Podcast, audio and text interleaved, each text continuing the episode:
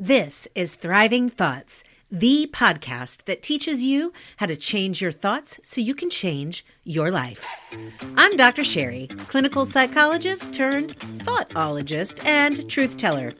Welcome to season seven, where you'll learn to be gentle and deliberate with your words so that together we learn what it really means for women to encourage, uplift, and empower one another.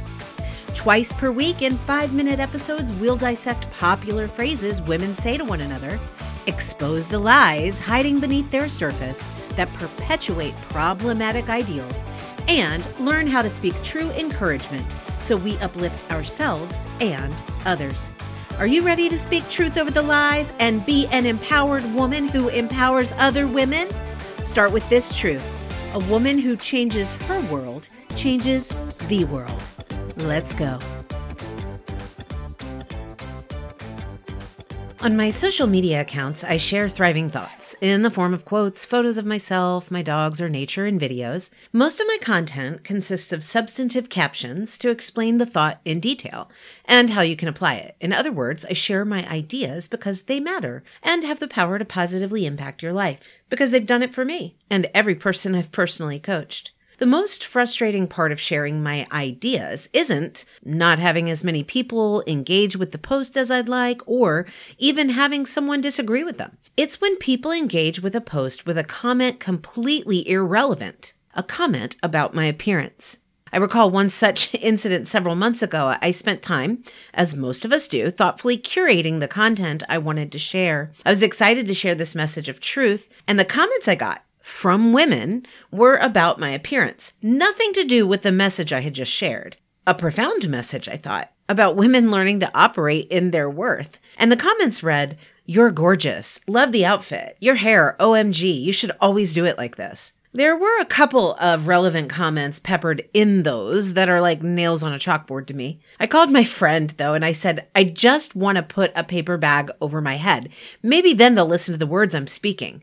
Kind of like Chris Tucker in Rush Hour when he yells, Do you understand the words that are coming out of my mouth? My frustration boiled over even further because these were the women I was hoping to reach to share the message that their value has zero relation to their appearance. This incident was actually the impetus for this season of exposing the lies of popular ways we encourage one another as women. I'm not downing physical beauty or any woman who loves getting comments about her physical beauty. I am, however, in the business of speaking truth over lies. As women, we must be the ones who change the narrative of our value. You've heard the phrases, whoa, beauty and brains, or so you're not just a pretty face. As if it's a surprise that women possess intellect, valuable enough for someone to consume. When men say something like this, I don't get offended. But when women, my sisters, who are divinely crafted with purpose and value, perpetuate the notion that physical appearance is the most accurate reflection of their worth, and they engage in the habit of referencing it, I will get frustrated and even a bit angry because we are so much more than that. I'm not referring to social media posts that are clearly soliciting engagement about physical appearance. You know, how to makeup tutorials, clothing or accessory ideas, hairstyle, advice, etc. When a sister shares an idea that has nothing to do with physical appearance, however, the way to encourage, uplift, and empower her is to respond with intention. And to do that, you have to read what she says. And if you don't like her idea or find that it doesn't resonate with you, it's not supporting her to tell her how beautiful she looks. She just spent time sharing a message important to her. Picture this. You're at a conference table in a meeting with your coworkers. You offer your opinion on a particular project and make recommendations for how to improve its rollout. The woman next to you turns to you and says, Wow, you're beautiful.